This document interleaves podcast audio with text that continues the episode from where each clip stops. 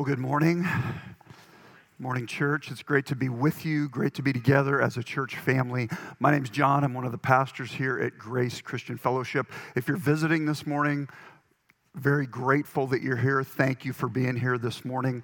We are taking a break uh, from our series in the Gospel of John, taking a break this summer and going through uh, some of the Psalms. Last week was Psalm 20.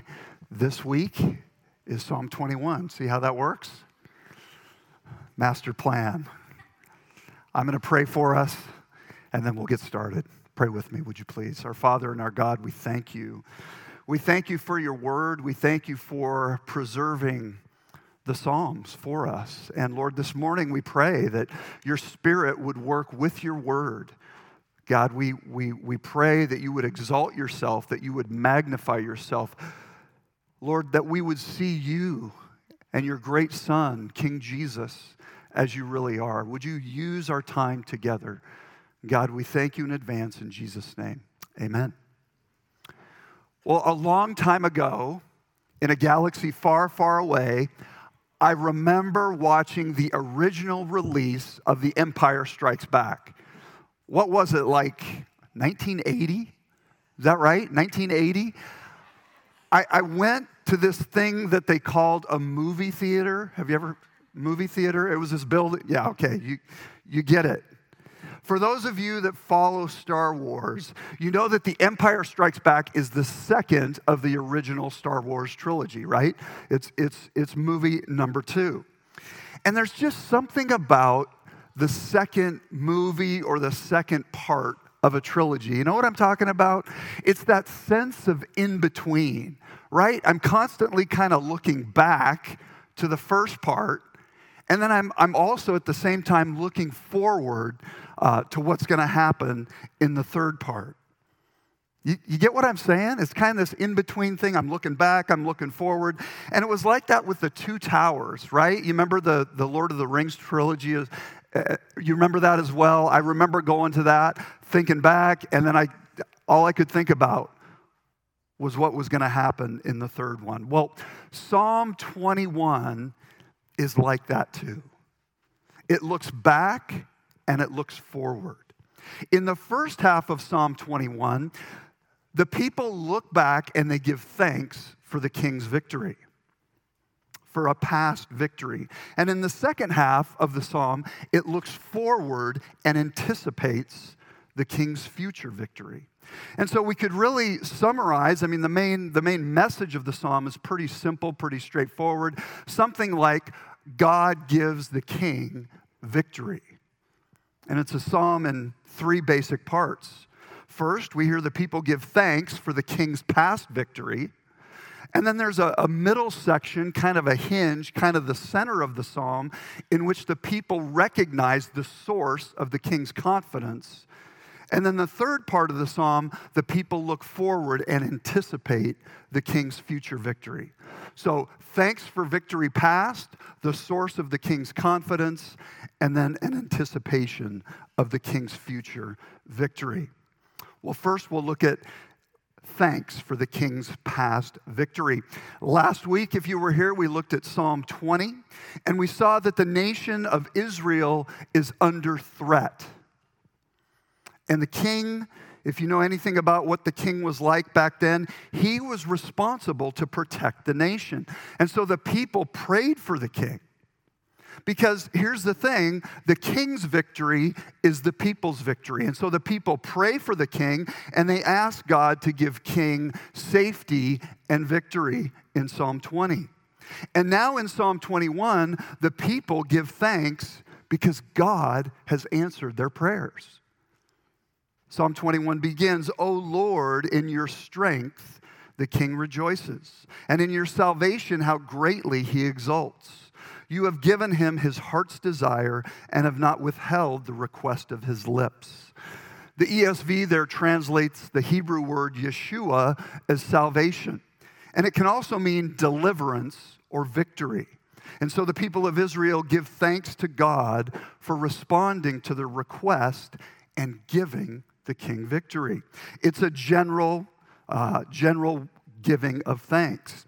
And in the following verses, they get very specific with their thanks. In verses 3 and 5, they give thanks for the honor this victory gives the king, for the honor this victory gives the king. They say, For you meet him with rich blessings. You set a crown of fine gold upon his head. His glory is great through your salvation. Splendor and majesty you bestow upon him. It's the people picture God welcoming King David back into the city of Jerusalem, possibly wearing the crown of the king that he defeated, he and his army defeated. We see this in 2 Samuel 12, reference to that. This crown, what it is, would be a public sign of honor bestowed on the king by God. It would be an open sign of divine approval for all to see. So they give thanks for the king's honor. The people also give thanks that the king's life is preserved in verse 4. They say this He asked life of you, and you gave it to him, length of days forever and ever. The king had led his military into the dangers of war, and God had spared his life. The description length of days there simply means long life. We have a saying even now, we say, what? Long live the king, right? That's basically saying you have given him long natural life. But it's more than just long life. They add to the end forever and ever. And that little phrase, forever and ever, hints at God's promise to David that his royal line, his kingly line, would go on forever. God had promised that to David in 2 Samuel 6. It's a life that continues, a life that continues through David's descendants. And that's why the, the New English translation renders verse 4. It says this You have granted him long life and an enduring dynasty. Okay, so there's honor, there's life, and then finally in verse 6, the people give thanks for the king's joy because of God's presence. Verse 6 For you make him most blessed forever, you make him glad with the joy of your presence. The presence of God, if you're, if you're familiar with the sweep of the Bible, the, the presence of God is the central promise of all the biblical covenants. It's God's presence which makes glad and gives joy. And so we see in this first part of Psalm 21, the people give thanks for the honor, life, and joy that are the blessings of the king's victory. This practice of giving thanks for victory uh, continued and continues throughout history. After the decisive battles at Saratoga turned the fortunes of the fledgling United States in the, in the Revolutionary War, the United States Congress set aside December 18th, 1777, as a day of thanksgiving. And hear me, it wasn't some vague giving of thanks, kind of like, our Thanksgiving, right? It's just this vague Thanksgiving. No, the Congress actually wrote out this specific giving of thanks. And here's part of what they wrote We give thanks to Almighty God, who has been pleased to crown our army with most signal success. Like the people of Psalm 21, this early Congress gave thanks that God gave the victory. Well, one lesson that we can take from Psalm 21, verses 1 through 6, is that we should give thanks. A lesson I need to hear, right? I tend to be a pessimistic, glass half full guy. I call myself a realist, right? You know what I'm saying? Maybe there's some realists out there with me. Any realist? Yeah, yeah. Yeah, thank you. We can, we, we can talk later. In his book, The Grumbler's Guide to Giving Thanks, Dustin Crowe begins with what he calls a gratitude quiz.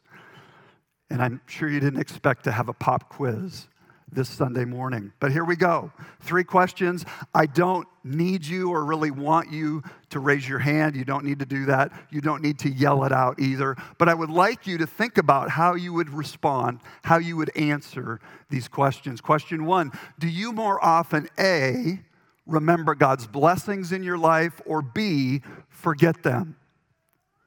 And if you say what blessings, that would be answer B. Okay? Just to clarify. Number two, do you tend to rehearse A, God's generosity and goodness, or B, what seems unfair? Number three, if you were to list reasons for gratitude, would it be A, a long list and easy to come up with things to give thanks for, or B, a short list and hard to think of many things? I wonder how you did. Based on these questions, it's clear that I need to grow in giving thanks. And here's the thing giving thanks is good for you, it's good for you mentally and physically. A 2010 study on gratitude and well being found that, quote, gratitude and well being are strongly related. Gratitude is good for you mentally and physically. It's good for you spiritually. The practice of giving thanks leads to knowing God more deeply because giving thanks actually creates more intimacy with God. Now, maybe you're thinking, John, that all sounds good, but I don't want to be one of those inauthentic, plastic smile Christians, right? Happy, clappy Christians. And I agree. But the practice of giving thanks doesn't mean that we ignore the challenges of life in a fallen world. Dustin Crowe says it this way. I really like this. He says, Biblical gratitude is gritty gratitude. It's honest about brokenness and affirms difficulties and disagreements all around, and yet it sees reasons to give thanks in all things. It doesn't sweep the junk of life under the carpet of ignorance, but it does find more reasons to be grateful than to grumble. Here's the thing we live in a very cynical and pessimistic age, and one way we can be different is to practice this kind of gritty gratitude. And that's not a natural thing. We're going to need God's help to do that. We need to ask our Heavenly Father to transform our grumbling hearts to grateful hearts. So, the first thing we see in Psalm 20 is the people give thanks for the king's victory. The people prayed in Psalm 20, and God responds, and now the people give thanks. Second, we see the people recognize the source of the king's confidence. The source of the king's confidence. Like I said, this is kind of the center of this psalm. Let's look at verse 7 to see the source of the king's confidence. For the king trusts in the Lord, and through the steadfast love of the Most High, he shall not be moved. What we learn from this verse is that the source of the king's confidence is in a word, God's steadfast love. Steadfast love is a translation of a, a Hebrew word. If you know one Hebrew word, this would be the one to know. It's the Hebrew word hesed. I think technically, some of you Hebrew speakers, isn't it like hesed? Try that. hesed. Something like that. I'll just say Hesed. Hesed is translated faithful love or faithfulness or loving kindness, okay? Hesed is God's loyalty to the king. Hesed is God's loyalty to the king. And the title Most High emphasizes God as ruler of the universe. It, it it highlights or emphasizes that God possesses all power. And so, God, the one who possesses all power, makes an unbreakable commitment of loyal love to the king. It's a commitment of love that will never fade, falter, or fail. And that's what's meant by steadfast love. So, the source of the king's confidence is God's steadfast love. This reference to God's steadfast love is ultimately an allusion to 2 Samuel 7, where God pledges his steadfast love to David. And what he does, what God does, is promise that through David's descendants, his kingdom will have no end. A Davidic king will always, always rule. And in that sense, David will enjoy an, an eternal throne, kind of like we saw alluded to back in verse 4. It would be something like Elon Musk, one of the most powerful and wealthy persons in the world, pledging his steadfast love to you and your descendants. A steadfast love that Elon commits his $180 billion to you and to your descendants. Now, if that were to happen to you, would that give you some level of confidence and stability? At least financially, right? Well, that's something like God's steadfast love to King David. But if you know the history of Israel, you know that not long after David's rule, the, king, the, the kings in David's line turned away from God. They rejected God's steadfast love. And eventually, we learn that the, the Davidic kings are defeated. The nation of Israel is exiled. They're completely exiled. And even after some of the kings returned, or some of the Israelites returned to the land, no Davidic king ruled. What it looked like is that God's steadfast love to David had failed. But the Old Testament promise, the Old Testament prophets promised, they insisted that a Davidic king would come. And around 2,000 years ago, a virgin from Nazareth heard this decree about her son, Jesus. She heard this from Luke He will be great and he will be called the Son of the Most High, and the Lord God will give him the throne of his father David. And he will reign over the house of Jacob forever, and of his kingdom there will be no end. God's steadfast love to David didn't fail. We see that Jesus is the promised king. He's the promised king. But here's the thing when Jesus came, he was not the king that many expected. King David's victories involved the defeat of earthly powers, but King Jesus' victories would involve the defeat of the powers of sin and death. Jesus was victorious over sin through his perfect life and his substitutionary death a death on the cross. Jesus was victorious over, over death through his resurrection from the dead. Jesus then ascended into heaven and now rules and reigns at the right hand of God the Father. Jesus is the victorious King who will come again to eradicate all evil and consummate a kingdom of love, peace, and goodness as the writer of Hebrews puts it. But when Christ had offered for all time a single sacrifice for sins, he sat down at the right hand of God, waiting from that time until his enemies should be made a footstool, a footstool for his feet. Here's the thing with Psalm 21. Based on Jesus' victory over sin and death, there's a sense in which we can go back and read those first six verses and we find that their fulfillment is not, their ultimate fulfillment is not in King David, but in King Jesus. Jesus is crowned with the honor of a worldwide rule.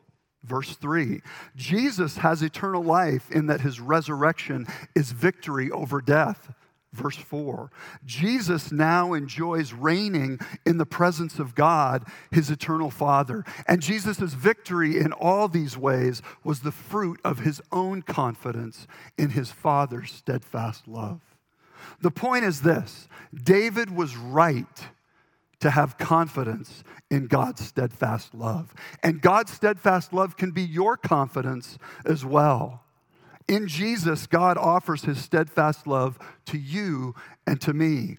And here's what that means for us In Jesus, God offers complete and total forgiveness of sin. In Jesus, God offers his indwelling spirit. In Jesus, God offers to adopt you as his loved child and make you an heir, a co heir with Jesus Christ. In Jesus, God offers you the hope of resurrection. When you place your confidence in, in God's steadfast love for you in Jesus, when you place your confidence in Jesus, God's steadfast love for you is yours. King Jesus' victory becomes your victory. Here's the thing confidence in God's steadfast love provides the only real stability in life. It provides the only real stability for navigating the sorrows and the losses of life. Even more than King David, King Jesus modeled he modeled this perfectly. His confidence in God's steadfast love brought a stability to his life. Even through betrayal, through public humiliation, through injustice and death, we read that Jesus was never moved. And confidence in God's steadfast love can do the same for you and for me.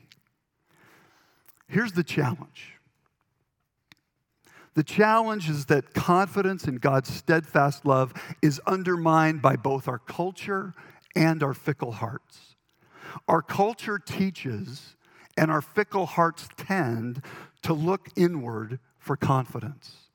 We're taught and we tend to look to things like our own ability, our own talents, our own gifts our, our popularity, our accomplishment and prestige, our power, our influence, our education, our wisdom, our own savvy, our relationship, and the affirmation of others. As objects of confidence, each of these things makes promises that they cannot consistently keep. And so our daily experience is instability, the rise and fall of confidence. To be clear, it's not wrong to be talented, popular, accomplished, or influential. I kind of wonder what that would be like, right? It's not wrong to have those things, to be those things, but it is wrong, even idolatrous, to look for these things to support our confidence. Biblical confidence teaches us not to look inward, but to look outward and upward to God's steadfast love. God and his steadfast love is the only reliable object of our confidence. One way to grow in confidence, you might ask, how do I do that? One way to grow in confidence in God's steadfast love is to constantly recognize that any abilities, any talents, any positions, and any ability to influence are gracious gifts of God. They're gifts given out of His steadfast love. And as we continue to practice gratitude to God for each of these, we will cultivate confidence in God's steadfast love, a confidence that results in growing stability. Well, in Psalm 21, we've seen first that the people give thanks for the king's victory. And second, we've seen that the people recognize the source of the king's confidence. And finally, we see the people anticipate the king's future victory. The people anticipate the king's future victory. What's happening in Psalm 21 is likely this that the people recognize the king's confidence in God's steadfast love. And so the people anticipate the king will enjoy future victory. The future tenses of verses 8 through 12 reflect their belief that the king's past victory will not be his last victory. And as we read these verses, it's an expectation of victory that seems to kind of stretch beyond David to a future descendant. A descendant who appears in glory and defeats every enemy. And as we've seen, the New Testament identifies that descendant as Jesus. As we read verses 8 through 12, notice how these verses speak of future victory in a conclusive manner, in a decisive manner. One commentator observes this about verse 8. One commentator observes the certainty of victory in verse 8. Verse 8 says this Your hand will find out all your enemies, your right hand will find out those who hate you. You will make them as a blazing oven when you appear. So there's the certainty of the victory. Then there's the totality of the victory in verses 9 through 10. The Lord will swallow them up in his wrath, and fire will consume them. You will destroy their descendants from the earth and their offspring from among the children of man. The totality of the victory. This future victory will leave no trace. There's the certainty of the victory, the totality of the victory, and finally, there's the justice of the victory in verses 11 through 12. Though they plan evil against you, though they devise mischief, they will not succeed. For you will put them to flight. You will aim at their faces with your bows. Those who plan evil schemes against the king will get what they deserve justice. If we stop long enough these are horrifying words. And these horrifying words reminded me of a scene from the movie Remember the Titans, if you remember that movie. It's the regional championship game, and because of racial prejudice, the officials call the game unfairly. It's the moment of truth for Coach Yoast. And at this point, he's seen enough. And if you remember, he gathers his formidable, his formidable defense together. And he says this You blitz all night.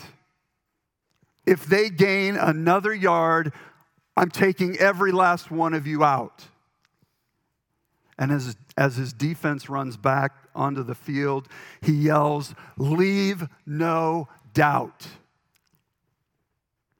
And they didn't.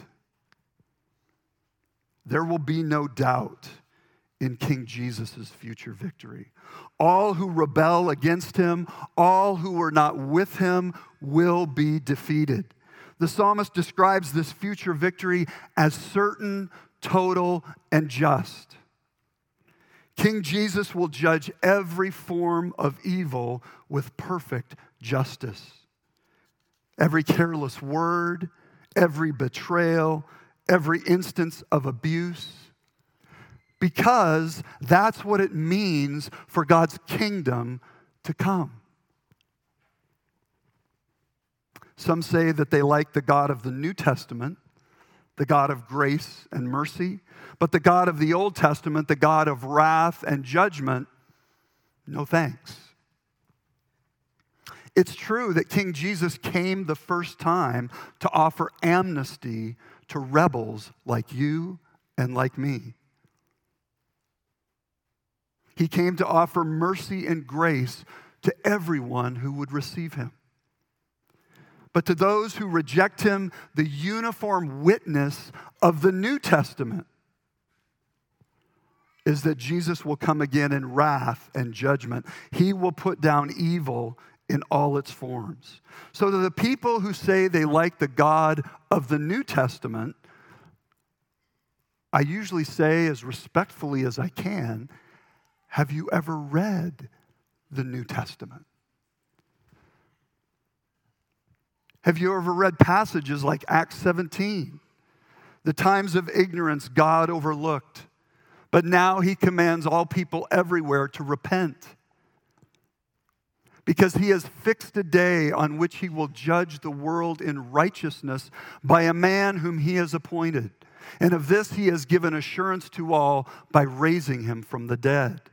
Or Second Thessalonians 1 when the Lord Jesus is revealed from heaven with his mighty angels in flaming fire, inflicting vengeance on those who do not know God and on those who do not obey the gospel of our Lord Jesus, they will suffer the punishment of eternal destruction away from the presence of the Lord and the glory of his might.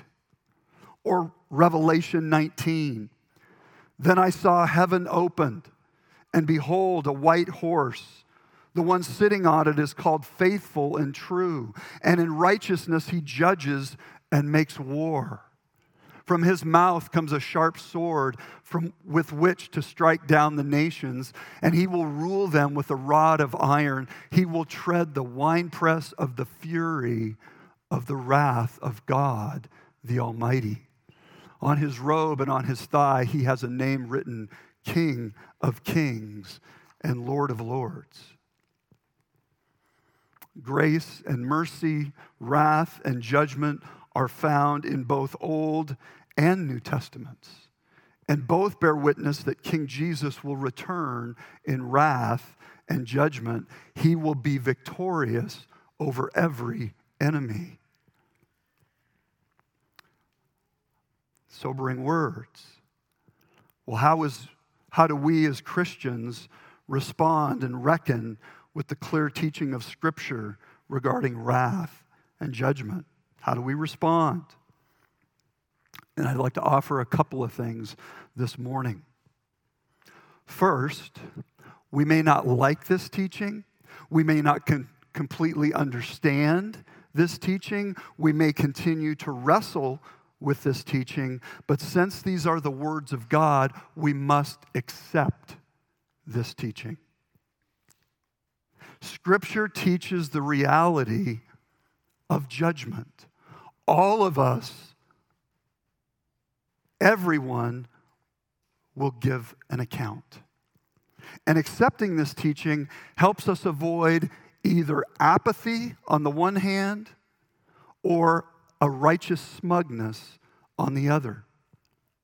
Since judgment is coming, none of us should be apathetic toward our family, our neighbors, our friends. And none of us should have a righteous smugness since God takes no pleasure in the death of the wicked, neither should we.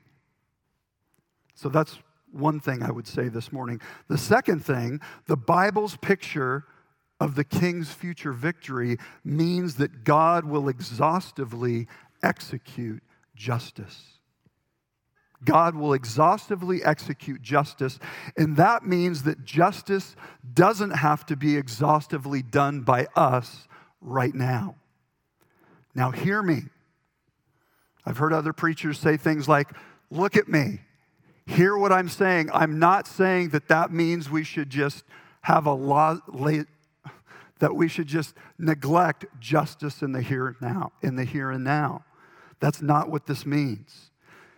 We should do all that we can to work for justice now. We should use every righteous means to work for justice in the here and now. But the reality is, perfect justice is rarely attainable in this world.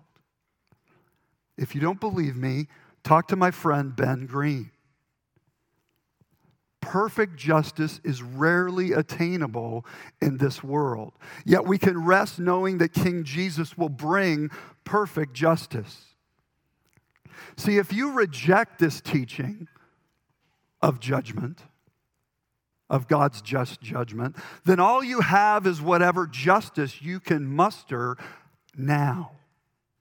And I think that's why many in our society are willing to use violence and injustice to try and bring about justice right now. For them, if the injustice isn't remedied right now, then it's an eternity of injustice. Some of you have experienced significant injustice at the hands of other people. You can and should pursue justice through the means we have available. Yet, even as you pursue justice now, you can anticipate perfect justice then, the certain, total, and just victory of King Jesus. Psalm 21 looks back and it looks forward. Ultimately, Psalm 21 is about King Jesus. In this psalm, we look back to his victory over sin and death. And then Psalm 21 looks forward to anticipate the return of the king and his future victory. And in light of King Jesus' past victory and his coming future victory, Psalm 21 also provides the appropriate response. Look with me at verse 13. Be exalted, O Lord, in your strength. We will sing and praise your power. Let's pray.